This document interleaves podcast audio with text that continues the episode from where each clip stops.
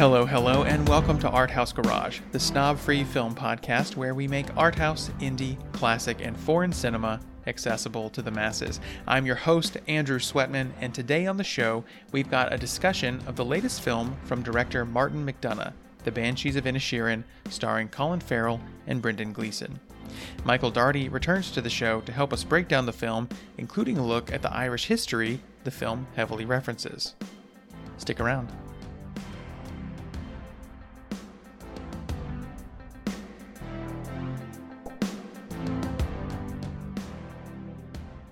Before we get into the show, don't forget Art House Garage has a Patreon. Sign up today for extended episodes, bonus episodes, video episodes, and ad-free episodes. All that plus a discount on merch in the Art House Garage shop. Go to patreon.com slash arthousegarage today or find a link in the show notes. Okay, back to the show.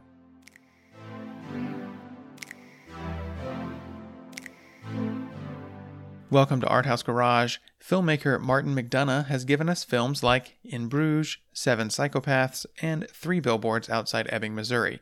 His latest, The Banshees of Inisherin, feels like an outlier in some ways, and I'll get to why in just a few minutes with my guest Michael Daugherty. You may have heard Michael on the podcast before. He came to talk about the Lars von Trier film Breaking the Waves earlier this year, and then recently we had a discussion about disability on film centering around the film the Innocents. It feels like Michael always has something interesting to say after he sees a movie, so he's a perfect podcast guest, and I'm always happy to have him on the show. Today, as mentioned, we're talking about the Banshees of Inisherin. I'll give a quick plot summary here because we don't do much of that later. The film follows Padraig and Colm, played by Colin Farrell and Brendan Gleeson, who live on the fictional Irish island of Inisherin in a small and isolated community. They've been best friends for many years until one day Colm starts avoiding Padraig and when pressed tells Padraig that he doesn't want to be friends anymore without any explanation. That sets in motion a film that is both hilariously funny and surprisingly insightful about the human condition. You can read my full spoiler free review now at arthousegarage.com, and I'll link it in the show notes, but we cover somewhat different ground in the podcast discussion you're about to hear. Speaking of spoilers, we keep this spoiler free until the end, and we give a spoiler warning before we dive into the film's ending. So listen away for now until you get to that point. Okay, with that, let's get into my discussion with Michael Daugherty about the film The Banshees of Inisherin. If I've done something to you, just tell me what I've done to you. I just don't like you no more.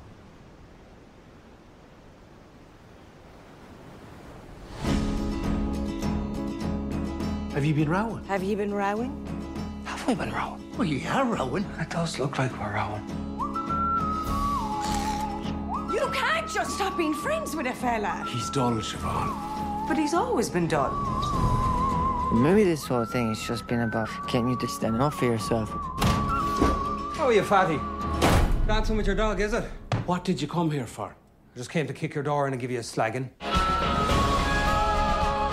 Why aren't you talking to Padraig no more? That wouldn't be a sin now, would it, Father? No, but it's not very nice either, is it? Welcome back to the podcast, Michael Daugherty. How are you today? I'm good. Top of the morning to you, as they say.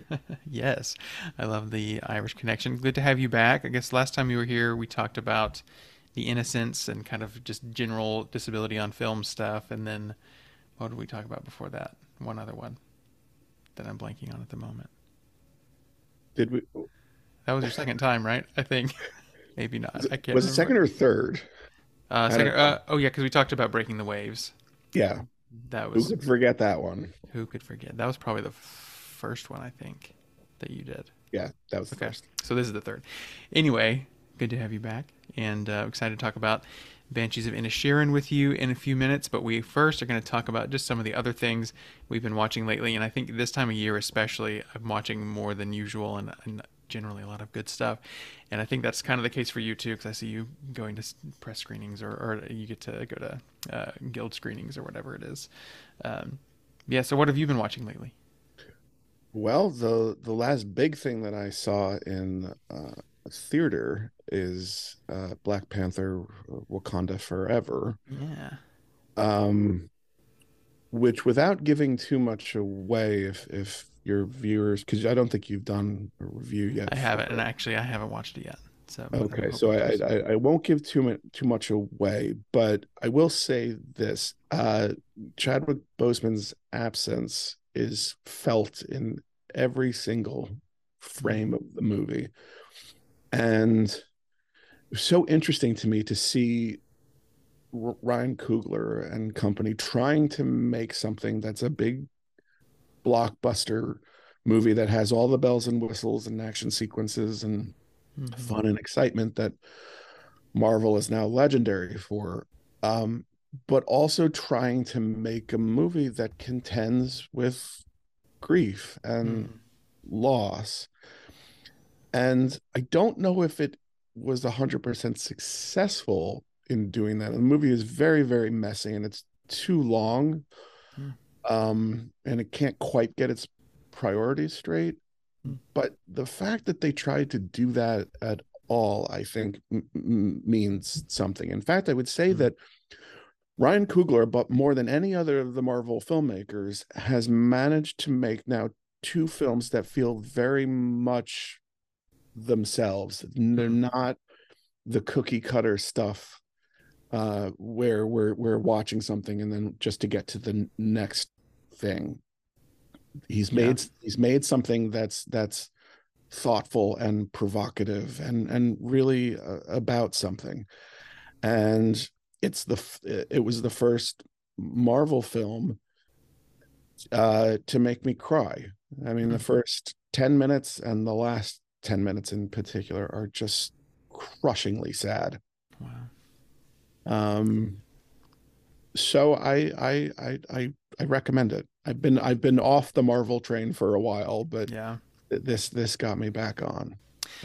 Yeah, that's kind of how I feel about Marvel generally. It's like I'm a little just tired, but I have been excited to see this because I love the first Black Panther, and I think you're right. It's one of the few that feels like, you know, can a can a creative person like be an auteur within this machine? And I think he's one of the few that he can kind of see a particular stamp and uh, deal with real you know world things.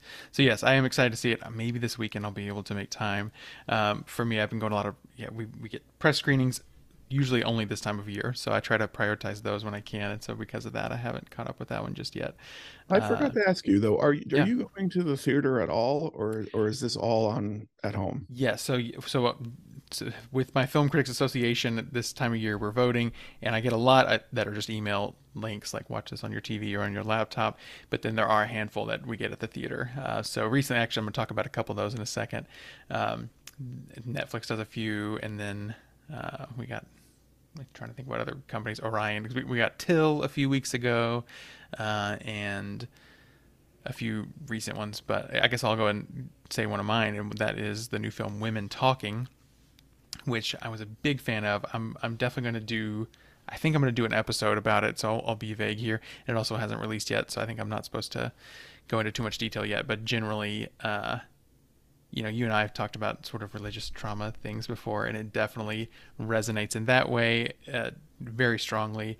And it's just like an interesting, it's sort of a thought experiment type of a movie. Like there's a title card that explains like this is not based on true events, but it's uh, it's inspired by true events, and then it's you know what if things have been handled this way, and it kind of uses that as this sort of in to get into this um, this very I think well written, and it's got a very interesting tone that is a little bit of a high wire act. Uh, but yeah, I really I really connected with it. So I do recommend Women Talking, which it's gonna release I think over the next few weeks in different markets. But And, and it is- yeah. it- it is literally women talking in Yeah. one room. Yes, for, for most of it. So I heard it compared to like Mass, for instance, which is literally all in that one room. Uh, but it's not quite that constricted. It does, I'd say maybe like two thirds of it are in the one room, but it does expand out into other uh, areas. Um, it's so the the plot is that it's a it's in, set in 2010.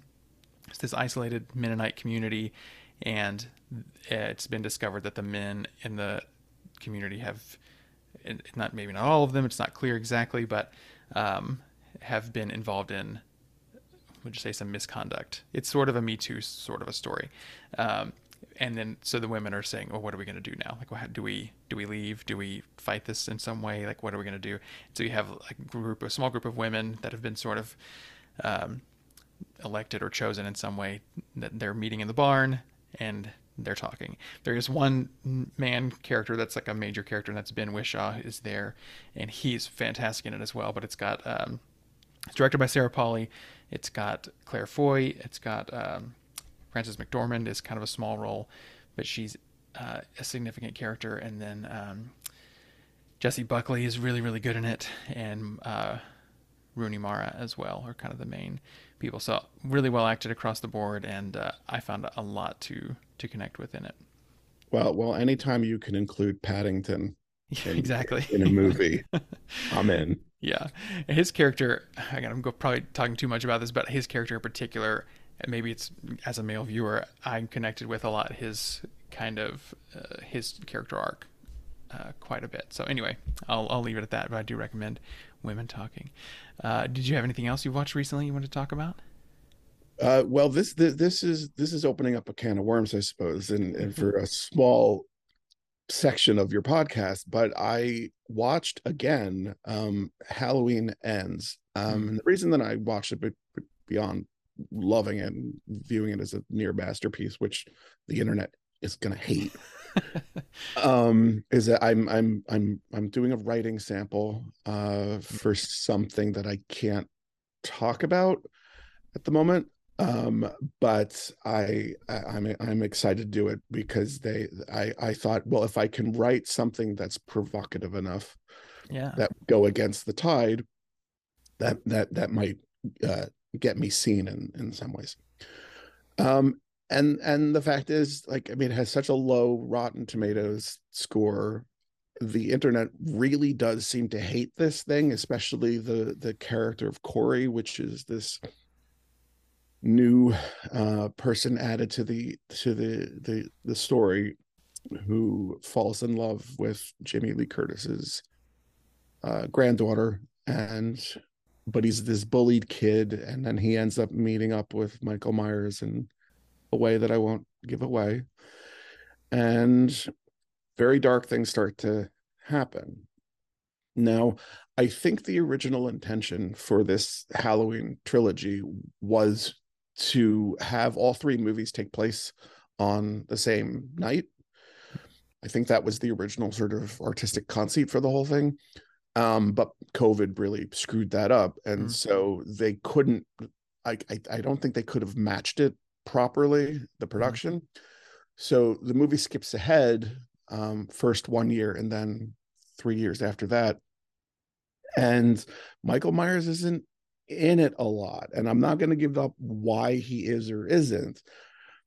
But it tends if the movie focuses more on the the human toll that mm-hmm. this figure has has uh, made on this town and what I was so shaken by is that, particularly with Halloween Kills and now with this one, is that I think what David Gordon Green was going for was making making a group of horror films that, that existed in the, the Trump and post Trump era where everyone's frightened, everyone's angry, and everyone's really exhausted, and we don't know which which end is up and sometimes the response to that, unfortunately, is to become violent and want to lash out, but that's only mm-hmm. going to cause more issues.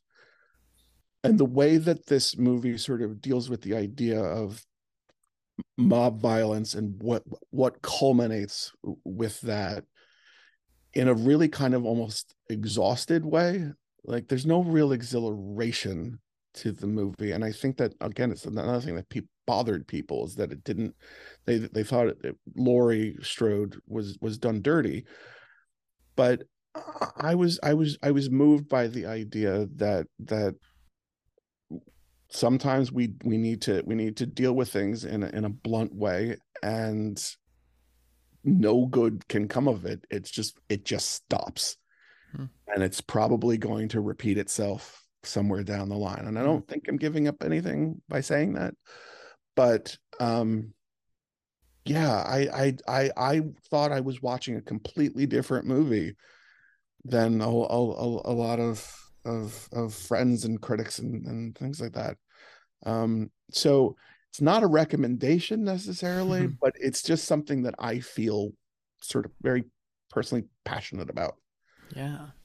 Yeah, that's interesting. It's it's one that I've been planning to catch up with. That's another one that I haven't seen yet. But so actually I didn't see all of the second one. I think that's where I stopped and that's why I'll watch the third one eventually. But uh, but yeah, no, that's fascinating. And and yeah, I've heard mostly negative takes on it, but a few passionate defenders of it, like yourself. So I'm uh, I'm really curious to see it. Um, I'm, I'm gonna have a little Halloween marathon during like Christmas break or something. well Probably. good luck with that we'll see. But yeah, no, that sounds fascinating. And then I can't wait to read what you've written about or what you're working on. That's great. we'll see Uh, well, I'll mention two other things really briefly. One, I am going to do a whole episode on, and that is Glass Onion, the new Knives Out i've seen that And um, from what I'm seeing, generally people are liking it a lot, and I liked it not as well as the first one. And I'll get into more detail on that in my episode in a few weeks. But uh, so that's all I'll say on that. But um, then White Noise, the new Noah Baumbach film, I just saw last night and really liked it. It's very absurd and very uh, strange, but it deals with. Um, so it's Adam Driver and Greta Gerwig as this married couple, and it deals with kind of fascism and and uh, in a way mob mentality or like the the way that charismatic people can draw a crowd that felt timely in a way, but then also uh, there's a lot of resonance with pandemic and lockdown uh, that I in a way that was interesting and not. Um, I feel like there's some movies that have just like, oh, we have some masks on characters. Isn't that a little nudge? Like that's we we're acknowledging the pandemic happened, but it, it's much more interesting than that, and it uh, and it delves into um, the way the way it's going to continue affecting people. And it's just like a it's a, probably the most interesting. Or it's I've seen a lot of movies that kind of deal with the fear of death, but I've never in this way. It's a very very funny movie. It's very strange. Um, and I'm still kind of chewing on it, but I generally am a fan of that one as well. And that one's coming to Netflix in a few weeks here too. So that's And- White Noise. Yeah. and by I haven't seen it or nor have I read the book, but by your description, there are actually connections to Halloween Ends in terms of dealing Yeah. with pandemic and and a- Mm, okay. sort of a, a plague that will not die and and and having to constantly face down death. So maybe White Noise and Halloween Ends would make a good double bill. there. Yeah, yeah, that's interesting. You write your Halloween ends piece, and then I'll piggyback and Okay. respond with my white noise uh, connections my own. We'll see, but uh, but no, I really uh, connected with that one. So yeah, I'm hoping that uh, hoping that one finds its audience. It's it's um I wouldn't say it's super accessible because it is so bizarre and the tone is very strange, but it, I, I found it very funny and uh, you know interesting and thought provoking and all that. So anyway. That is white noise. And that's probably enough out of me stuff I've been watching. Anything else you wanted to mention? Or do you want to move on to Martin McDonagh? Oh, I think we we we we can move on. All right. Well, I'm excited to talk about uh, The Banshees of Inisherin, which has been out for a few weeks now. And um, I. I, we we messaged a little bit about it when I saw that you had posted about it. I actually didn't read your full post because I wanted to have some fresh Oh, ears on, on the podcast. Um, so, I, but yeah, I know you have thoughts. First of all, let's just talk about Martin McDonagh. How do you feel about him as a director, and and how many of his other films have you seen? Oh, Martin McDonagh and I go back at least 20 years because I saw a bunch of his productions um, Ah. and read a bunch of his plays back in New York where I where I grew up. Um, and the first one that I saw was the the the Cripple of Inishmaan. Hmm. Um, and I quickly became enraged Okay. um and and it's a through line that has gone through every single thing that he's done to my mind except for banshees Hmm. um where he has this cruel streak Mhm. in him as as an artist or as as a, a writer part of that i think comes from being irish in the sense that apart from being this wondrous place that i love and we can talk about that it has a very very very very very very dark past. And um because it's a lot of people are isolated there um and there's drinking involved um that that the the lives can seem somewhat desperate Hmm. and but mcdonagh was raised mostly in london and would go back to ireland or hear the stories or whatever about his his own family and that's what i've kind of taken from him is that that he he's an outsider sort of looking down Hmm. on these people and he t- and and i think he would do that with a lot of his characters but of course he's going to make movies because he was considered you know i mean it felt like he was like sort of being touted as like the quentin tarantino of broadway Mhm. like he was the type of guy who who whose language was so specific Mhm. um and he was willing to say things that you just you Yeah, just yeah. didn't say Mhm. um especially in front of a, a broadway crowd or a west Mm-hmm. end crowd um and so he was bound to make movies eventually and i just felt that that same sort of cruelty and condescension was was was was bled into his work and that really culminated with three billboards Mhm. outside of Ebbing, Missouri. Um, and it, I, I remember seeing it at the Writers Guild Theater, in which the the packed house absolutely lost their minds. I mean, they were so excited; they thought this is the most groundbreaking thing. Blah blah. blah. And and I was in the the the lobby, spitting fire because I was so angry Hmm. because his perception of of America seems so off base Yeah. and so ugly and and it was one of those things where I got really kind of possessive and I was like no no we may have our problems but you are not allowed Yeah. Yeah. you know to have you know to to talk badly uh, uh, uh, about this um and of course he can because any artist can say and do whatever they want fine but for me i i i said i'm i'm i'm done with this guy um but then i, I this one came out uh, uh, banshees of Inisheer, and and it was back in ireland and i and i i missed that place so much that i thought okay i'll i'll i'll, I'll i'm willing to be wrong and i'll tell you if i was in a, a Yeah. moment but um yeah so that that's my history Yeah. with, with him briefly my my answer to that question is basically the same except i've actually i think three billboards is the only of his other films that i've seen. I have meant to watch in bruges forever and i just haven't. Um, but and, maybe it's because then i saw three billboards and was really off put by it and, and i agree like it felt like a sort of a inaccurate caricature of the american south. It uh, i felt like it was handled racial issues really insensitively there's a few like throwaway jokes that it's it's like this this the cruelty I think you're talking about is like this going for shock humor in a way that uh, is a not first of all not that funny and then second of all is at the expense of real people you know? And there's that and then there's also like some ableist slurs in that film too from Frances McDormand's character and it's not uh, it's played for laughs, you know, and, and that, and, and I was sitting here in Arkansas watching that in the theater and just uproarious laughter at these things. And uh, yeah, go ahead. and it, it it makes me wonder why someone of Peter Dinklage's Mm. stat status and stature would would like why wouldn't he see that? yeah, I mean, I understand what maybe he just wanted to work with Martin McDonagh and work with all these actors, and fair enough for that. But you're right. It, it's it's it's I'm being cruel because I can, and I'm I'm thumbing my nose at the PC police or Mhm. whatever. Yeah, Um, but I but I also think that that the way that the um, Sam Rockwell character kind of gets he gets let off the hook in the end, Mm-hmm. and I'm I'm all for trying to find redemption or find finding the light inside of of supposedly terrible people. I'm I'm I'm I'm absolutely for that. But he's like, yeah, well, we're just going to do this. Mm-hmm. And Yeah.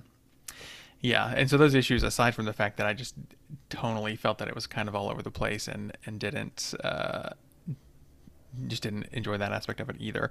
So that kind of put me off from from him. And when I knew this film was coming, um, it sounded different, and I was like, yeah, I'll give it a shot. So it kind of the same same feeling as you. So I guess let's get into that. So how does Banshees fit in with that uh, for you? it is so good. I mean, my jaw was on the floor. I don't know if I've completely forgiven the past, which is a theme that runs through the movie. yeah, yeah, yeah. As an Irish person, I feel that kind of deeply. Mm. I, I, I, but I think what what sets this movie apart is he he for once stopped sneering Hmm. and a great deal of sadness Mhm. about the terrible things we are capable of doing to one another for no apparent reason crept in. And and I, I I felt that. And so finally I mean it's it's it's, it's kind of rude to say it but it's like almost like it felt like Martin McDonagh grew up. Yeah. and he let he left behind you know the kind of angsty angry teenage self. And now he's he's this this felt like a fully formed uh well-rounded well thought out movie where the ambivalence or the ambiguity of it actually works and and and and makes you feel things that maybe you don't want to feel um and then makes you question why you're feeling them Mhm. Yeah. um so know Yeah, I completely agree. i really, really love this film, and uh, yeah, it caught me off guard for just how, first of all, how funny it is. It's one of the funniest movies I've seen all year. It's, uh, I love the, and we'll talk about Ireland a little bit more, but just like, it really, I, I love humor that really works the language. You know, like he uses the Irish vernacular to very comedic effect in a way that's affectionate towards the culture is how I felt. Um, and, and a lot of that has to do with Colin Farrell, which we'll talk about kind of the, more the strengths in a minute. But yeah, this was just night and day from any other uh, from, from Three Billboards, which is the only other McDonagh I'd seen. But yeah, I I really really enjoyed this film and uh, think very highly of it. So yeah, let's talk about the Ireland stuff because I know that's something that you I think wrote about in your uh, your Facebook post about it that I wanted to dig into with you today. So how do you feel about this film's depiction of Ireland? uh it it i both loved it and it it was infu- and it was infuriating and it Mhm. made me sad and and it made me just giggle the whole way through and it's, i was like a mess of emotion by the by the end of it. Um but for me personally uh i am a dual uh irish american citizen. I'm very proud of that fact. Um and I went to grad school uh, at the National University in Galway, which, uh, if you, they don't specify exactly where the island is because Inisherin actually does not exist. It's not Mm, not real. It's not a real place. But they filmed it on Inishmore, which is part of the Aran Islands, which is across Galway Bay. And I went to grad school across the water Wow. wow. uh, on on Which they reference in the film, yeah, like across the water over there. Yeah. yeah and and so every time i saw it and it's so beautifully photographed this is one of the most Mhm. beautifully photographed movies period this year um but every time i saw it in the distance i got i i got these Mhm. this well of emotion um for that place and those people and what they have been through and that's tied up into th- the time period that the movie actually takes place in. Did you want to you want to talk about that? Yeah, let's get into it.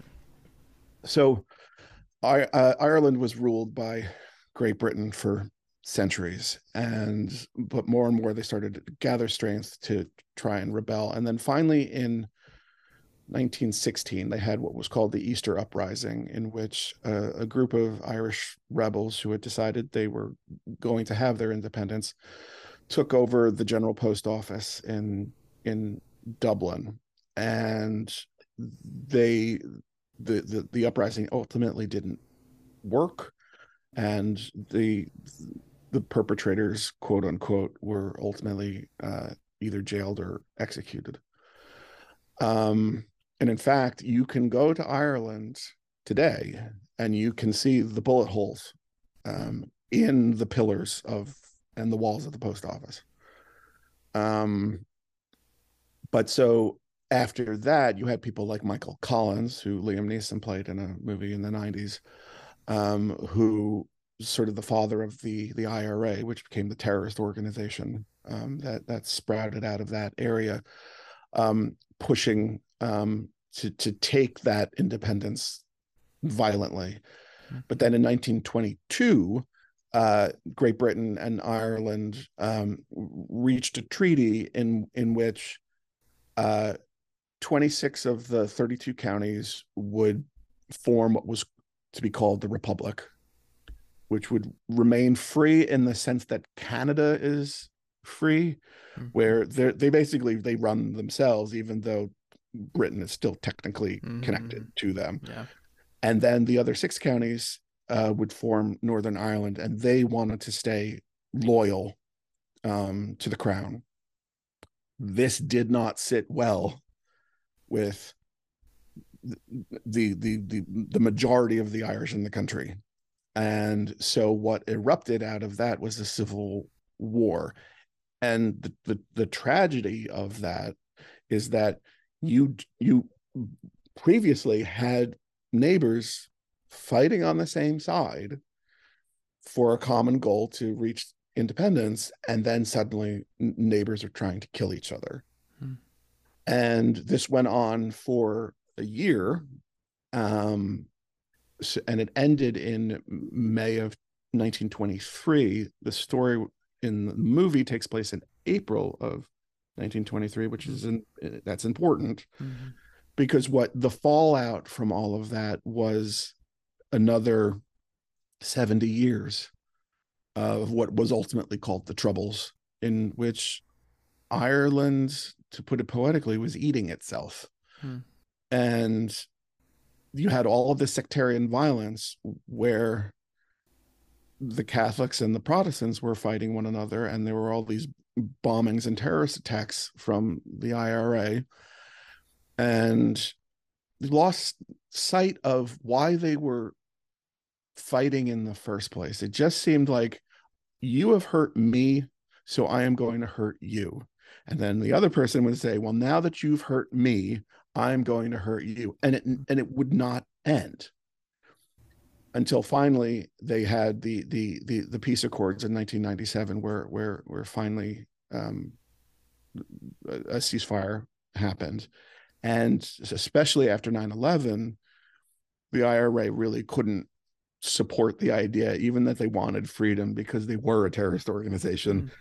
So everything just sort of quieted down from there. But you have now where Britain or the United Kingdom left, yeah, well, Britain left um, uh, the EU, mm-hmm. creating a wall again in in a sort of metaphoric and probably ultimately another physical between Northern Ireland and Ireland. So I guess now nowadays it's important that this movie comes out because it could happen again that all of this stuff just happens all over again. Hmm.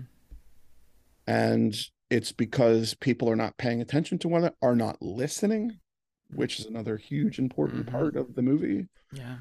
And we're and we're just bound to repeat it again. And so it, it, in one sense he made a movie that is genuinely tragic um as well as being incredibly funny and warm and and moving and really about people and i it just it it it it it it, it really hurts that that that people, my people, can can keep this mindset going for as long as they have. I mean, my grandmother, I was told when she was like a nine year old, had to hide under table while British soldiers fired on her house. I mean, it's the type of it's the type of thing that honestly, it just absolutely breaks my heart. And um again, it's like I'm glad that that somebody, and I'm genuinely surprised it was Martin McDonagh that did it, that said, yeah, we're going to do terrible things, and that may be the cynical view, but look how terribly sad this is. Mhm. Yeah. And look what this has done to an entire people.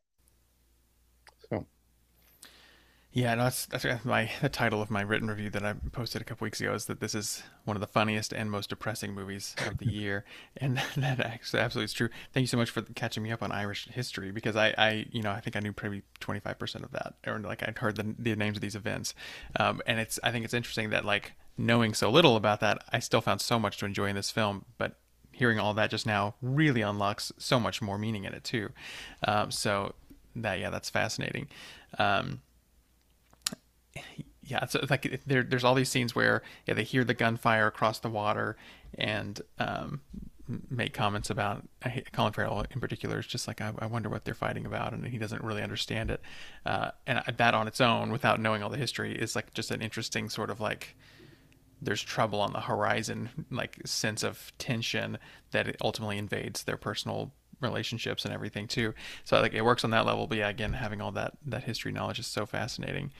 Um wow so so i guess related to that or not what other things about this film did you uh, appreciate? Well, the performances are magnificent, and I never really fully appreciated Colin Farrell. I mean, he's been there for a very long time, um, and he's been fine. Um, but of late, he's Yeah. really been killing it. I mean, I, I, my, my, my displeasure with the Batman is kind of legendary at this point. um, but he is actually the best thing about Yeah. that movie as the Penguin. I mean, he he's so just good. completely disappears, and he's he's awesome. Um, and with this, I, I, I it was so amazing to watch somebody who was that annoying, hmm and it deals with with consent in in in in an, in Mm. an odd way, which is a very modern yeah you know Mhm. you know theme that we're we're that we're certainly dealing with in this country if not the world where here's a guy who's just not going to take no for an Mhm. answer and he he's he's behaving in a way like he just doesn't understand it but it's just that he doesn't want this taken away from him. Hmm and he'll he'll he'll do anything to to keep it. And the it's so painful to watch but he makes you understand how lonely a place that island must be. Mm and why this is a terrible thing that he no longer can have what he's been, had every single day of his life hmm um, and he really drives that home. Um, it's Brendan Gleeson is amazing, but he's amazing in in Yeah. everything, and and again, it's like the lengths that he goes to. I mean, do we do we? T- well, is it? It's in the trailer that he wants to. That's we can hold it for. We're gonna talk spoilers at the end. Okay, we'll hold it for spoilers. But yeah, but yeah, But Brendan he he he fantastic. behaves in a very extreme way, but makes you understand yeah. hmm why a person would want to do that and again it's it's it's it's a miracle of the writing it's a miracle of the direction it's a miracle of the performances that they were willing to go there hmm um and Kerry Condon is wonderful She's as, so good. Yeah. as uh Colin Farrell's sister Siobhan um who to my mind represents a lot of Irish people that I met where they weren't necessarily happy to be on their island. They had all their family and all their history there, but it can be isolating. And you, there, I met a lot of Irish people that like want to get out, and she kind of represents the the the need to to to grow and and become better. Um, but the standout among all of them Mm. for me is Barry Keoghan, who plays a neighbor of of of Brendan Gleeson and Colin Farrell and Kerry Condon, who it it would appear has a kind of mental challenge Hmm. in the beginning, and my defenses went up And Yeah. as Mhm. soon as I saw him because I was like, "Uh oh, Martin McDonagh, what are Yeah. you doing? You gonna you gonna make a fool out of this person?" And what brought me to tears in the end, and we won't give it up just yet, but what what brought me to end is that he doesn't do that, Yeah. and that he treats, and it, and it, and he may have some mental issue, but the the lengths that he goes to explain why that may have happened and how this character is responding to that by trying to be a good person Mhm. was uh, uh, was amazing. It was absolutely amazing to see. Um, and I, I breathed a, a, a, a sigh of relief, in spite of what actually happens in the end of the movie to all the characters. But I thought, oh, okay, so we're we are actually dealing with with Hmm. Human beings and what we go through and and relationships and things like that. Um, so I I I, I loved it, and I loved the music and the like I said, the The music is fantastic. Yeah, yeah. Mhm. I was going to sing about the music as well. Go ahead. Sorry. Uh, um and the cinematography i mean it's so beautiful i mean it's a beautiful country as it is and i've always i've always sort of joked that ireland is one of those places like thailand that Mm. um challenges my uh any sense of atheism that i might Mm. have Mm. because it's so beautiful that like somebody should take credit for for the landscape um and yeah i just i, I i've been I, it's been 12 years since i've been there i'm dying to get back Mm. um, so Yeah, well, about the performances, I, I wanted to say too, Barry Keoghan is so so good, and he's the character that on a second watch I really want to kind of key in, again, knowing his arc from the beginning and, and see just watch him more closely. But yeah, I did also want to single out Colin Farrell as I I mean, all four of those those like the two leads and the two supporting are just staggeringly good. Um, but then Colin Farrell again with with the Batman, like you said, I also love him in After Yang. This Oh, uh, yes. he's so so fantastic. I put in my review like this might be the year of Colin Farrell. Like he has Yeah. so many good things this year. Uh, and as much as I love him in After Yang, I might like him in this more. Um, he's so he's so like boyish and like you know clean clean shaven kind of uh, uh, naivete in a way to, to such an extreme that is very funny but then it's it's sort of a loss of innocence arc that he has and also right like he but he's he's also like what we're talking about with consent and listening. I think that his character is is guilty in those ways um as the film goes on. But yeah and, and just also the comedic like physically and just the the verbal uh rhythm of his comedic timing is so so wonderful. Uh yeah it, it's it's one that i could i feel like i could watch him do this kind of comedy all day and and never get tired of it. So yeah colin farrell is, is so so good in this.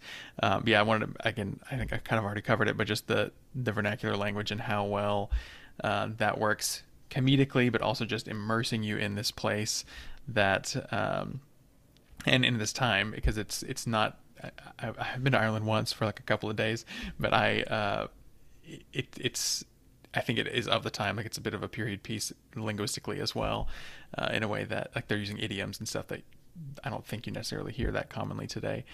Uh, so I enjoyed that part of it. Just the language nerd in me it feels the language nerd in Martin McDonagh, uh, enjoying that stuff. Yeah. although i just want to want to say if i have to dock it Okay. one all right. point All right. it's it's that you can understand Mm-mm. everything that they're saying yeah. Because in that neck of the woods the accent i mean i'm talking about my own family too the accent is so thick hmm um that it almost sounds like another language and they do have their own language but Mm. even when they're speaking english it it's you, you you have to get it on like maybe the second or third bounce Mm, yeah. so the fact that they're need subtitles for clearly is very yeah. hollywood yeah. Yeah, that's funny. So I studied abroad in Liverpool and that's that's another place in in the UK that's like yeah you need subtitles to hear it to understand your english because the accent is so so thick but yeah uh yeah i really love that about it um yeah did you have any complaints with it at all any any besides that that you mentioned i have one thing to say but it's it's not a major thing Well, well, what? well, it's just so it, the the tendency I felt in Three Billboards of that shock kind of humor, I felt was still there just a tiny bit, but it, really it's one moment and then it ends up being undercut. And maybe this is a good transition into spoiler territory because I think the the way I, I felt my guard went up, like you talked about with when you first met Barry Keoghan's character. But it was okay. Yeah, let's talk about spoilers. Spoiler warning: if you haven't seen it, we're gonna talk spoilers now. There is a moment when it's almost used as a punchline that I mean the, the sexual assaults of, of or the sexual um, abuse, yeah, uh, by his father. When that comes out, Colin Farrell says it in the heat of the moment, and it is it's almost played like a punchline. And I was like, are we gonna laugh about this? Like I was upset, but then it treats that very seriously by the end of the film, especially where his his character goes. So that was another moment where my guard went up, but I was pleasantly and pleasant's not the right word, but I was, you know, not angry about it by the end of the film. Yeah. Uh, um yeah i mean I, I i i could see that but again it's like because that performance is so heartbreaking and Mhm. Where it all goes that it actually works in the end and uh, the irish have a tendency of being blunt uh, Yeah. anyway and they don't necessarily spare your feelings or they will spare spare your feelings entirely and they just won't talk to you hmm Um, Which is the the plot of the whole movie. Yeah. yeah. um but I no I, I i i found basically that i mean you could argue that the whole thing about cutting the the the fingers off was a very martin mcdonagh thing to do Mhm. and it's it's a very sort of in your face kind of conceit Mhm. but where I think he would have handled it with squibs and and like blood shooting out of the hand and Yeah. because Brendan Gleeson is cutting off his fingers to spite Mhm. Colin Farrell to get him to leave him alone and it doesn't work so eventually he's losing all of his fingers um uh, I I would have expected Martin McDonagh to make that make that more of like horror comedy Mhm. um but he makes you feel the literal weight of it when he's throwing Yeah. those fingers against the door and they make a louder heavier noise than would normal uh, although my friend pointed out it's like no it's because he has they say keep saying his fat fingers so that's why it makes that sound um but i think they're really trying to drive home the point of the weight of of this Mhm. decision for him because he's a fiddle player um and colin farrell just refuses to get it Mhm.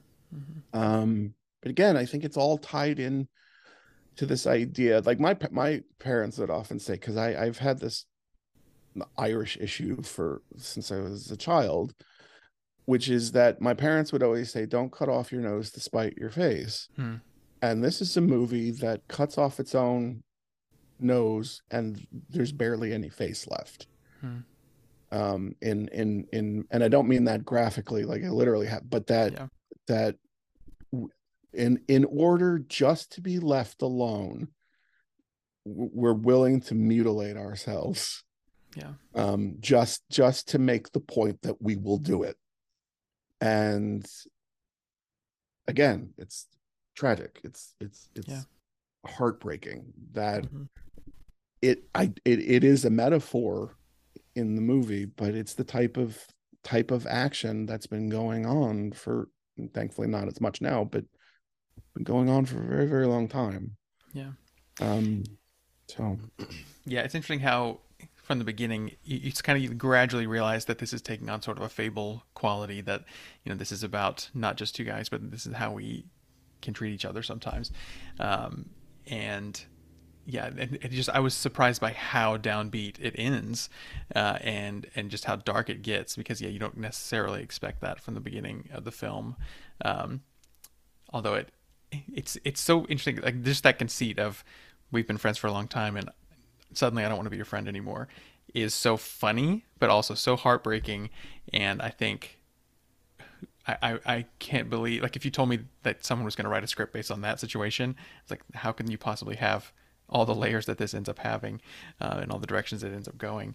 Um, but yeah, so I'm really really impressed with the script of this, and uh, yeah, I'm trying to think if there's any other spoiler things that I wanted to talk about before we wrap things up. Well, so so you mentioned the ending. I mean, Colin Farrell basically turns into the IRA, Hmm. Mhm. where he has been so slighted um about not getting what he wants, which in in the larger context would be independence and freedom, that he he turns to him and says, "You are my my sworn enemy from from here on out basically and although he did look after the dog oh and i just want to mention the animals in this movie are so magnificent and Yeah. and you have this one character and it is a character called jenny Yeah. the donkey Mhm. who colin farrell keeps letting in the house even as this big donkey um to, to because it it cheers him up to have this company but but what's what's happens is that jenny ends up being killed or dying because she swallows one of the fingers and it drives home the point there that in all of this whether either side or both sides are correct that the, the collateral damage is Mhm. is is the loss or the death of innocence Mhm. which is all of these animals that don't know what's going on are just trying to get along or are happy to be let in the house and to be treated well and this is the thanks they get in in in the end um there's another this is when when when he pulls that finger out i knew it was going to happen but Yeah. So, Just- oh my god. crushing Mm. um is there any hope I didn't end the film feeling that there was much hope. I think, and sort of what it's saying about the human condition in a way is, eh, you know, sometimes these things don't resolve. That's how. That's the ending I took away from it, and, and I need to rewatch it and see maybe there's a, a glimmer of hope that I'm missing there. But it, to me, it felt like a pretty pessimistic uh, end to the film, and I kind of respected it for doing that because that so undercuts what you expect from you know any Hollywood production. But Yeah. yeah, what do you feel about the ending? Um, I I I agree, and I I don't know if I've even said this on the podcast. I know I've articulated this before, but like my favorite writer ever is is Samuel Beckett, and this is very much a waiting for Godot story, Hmm. except the characters don't end up liking each other, and and Hmm. they they end up wanting to destroy each other rather than surviving the calamity, which is really what Waiting for Godot is about. Is it's it's this post World War II story about these two guys who are facing oblivion, but are managing it because they have one another. I find that so poignant and, and powerful, and that's why it's my favorite piece of writing, Hmm. because I can relate to that in in many ways. Um, I don't I don't think that Martin McDonagh really believes in people as as much as Samuel Beckett may have. Um, but I would argue, and I will always argue this, that that with a sad or or a story that's about despair and e- endless calamity and and violence and horror that even if things are ending badly within that story the very telling of it Mm. is an act of hope in and of itself because it allows us to get some distance and to see ourselves in it and to make course corrections in in our own world. Um and so yeah i agree. It's it's it's it's it's a it's a downhill slope. Um but i think it still offers us the the ability to to you know straighten up and fly right. Yeah, yeah, absolutely. Yes, I love that take on it, and I, I think uh, that's probably good as a place as any to, to end things out. But yeah, I, I really appreciate you coming on the show to talk about this and and bring in all that historical context for one thing, but also yeah, just unpack this film because I do think it's it's probably one of the best things I've seen all year, and I uh, I really hope people see it and and reckon with it and uh, yeah, chew on that ending because it is. I think it is really powerful. And Uh, and yeah. and I, I don't mean to keep going, but he no, but you're fine. Yeah. in in all the ways that um, McDonagh misrepresented Mm. America in with three billboards, even though this is not about America, there's a there was a part of me that said, well, no, this is also like Halloween ends. This is a Mhm. this is about a post Trump chaos and not knowing what if there's even going to be a future.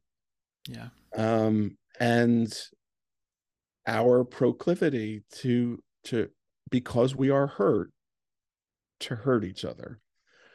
And we've we've we've seen that borne out and i appreciate someone like biden fellow irishman and mayo man which is where my family are from in county mayo uh I, I I I think he's been good at sort of like cleansing the wound as best he can, but it's there's still a lot of work to be done he- here and all over the world. And so you hope that people will will see the entertainment value of this, but that they're actually getting their medicine with sugar and and it will, it Mhm. will go down and Yeah. people will take stock Yeah. of, of of where we are in the world. I absolutely think you're right. I, I totally thought about that as well. Like, you know, think about how divided America is. That's like such a, a cliche statement at this point, but uh, it's so true. And, and and yeah, having a film like this that, as you're talking about with a spoon of sugar, it really draws you in because it is so hilarious. But then it ends on such a, a dark note that it, yeah, I think maybe we need a, a sad ending to to shock the audience into recognizing that that's not so different than than how we sometimes we act. Yeah, I think that's a great a great take on it, and and definitely has that resonance here as well. Yeah, Oh, and and the bread truck joke. That's the funniest thing for me because it's such an Irish, it's such a great Irish joke. Um, but I won't give it away. But g- people go see it just for the bread truck joke. yeah, yeah, yeah, absolutely. Yeah, that joke, the the, the dancing line, which is just a hilarious punchline, is so good. Uh, yeah, so many hilarious things in this, and and it's like the over verbosity sometimes. It's like we don't have to repeat every single thing that we're saying over and over but, but like that it just works so well. And and yeah again that's in the, the script and it's in the performances and it's uh yeah it's fantastic. So yeah go see this movie. So so good. Uh thank you michael so much for coming back on the show for this. And uh i can't wait to have you back again. Uh yeah. Is, is there anything else that that you need to uh put on our radars that you've been working on or anything or i guess there's the thing that you can't talk about yet I can't maybe talk about, maybe but that'll come hopefully soon by the next time I come on to talk about whatever you want to talk about, uh, Yeah. I will I will be able to say that. What I what I I don't know. It's it's it's cool. It's cool. Yeah. I'll just say that. yeah Um, well, and we'll uh, cross our as the- fingers and uh, Yeah, yeah, and and as as the Irish would say, thanks a million. uh, thank you and uh we will talk to you next time thanks so much Cool. Talk to you soon. Huge thanks to Michael for that discussion. I really learned so much from that hour that hugely enriched the film for me. I always enjoy having him on. Stay tuned. In the next few weeks, we'll have an episode on the film Tar, another one about the new Knives Out sequel, Glass Onion, and we also still haven't wrapped up our Terrence Malick series with A Hidden Life. I'm not exactly sure the order of those, but they are all coming soon. Until then, Thank you, thank you for listening to Art House Garage. We've got a few years worth of episodes. You can hear all of those in your podcast app of choice. Our theme music is by composer Paul Hunefeld. Learn more at appallingproductions.com. If you want to support Arthouse Garage, become a patron over at patreon.com slash arthousegarage or find a link in the show notes. You can also buy an Arthouse Garage t-shirt at arthousegarage.com slash shop. If you want to support us without spending any money, leave a rating or review in your podcast app, and that is hugely helpful. Stay in the loop about Arthouse Garage and the films we're covering by subscribing to our email newsletter at arthousegarage.com slash subscribe, or you can email me directly, Andrew, at arthousegarage.com. And of course, follow on social media. You can find us on Facebook, Twitter, Instagram, and Letterboxd. Just search at Arthouse Garage in all those places or find links in the show notes. And that will do it for this episode. Thank you again so much for listening. And until next time, keep it snob free.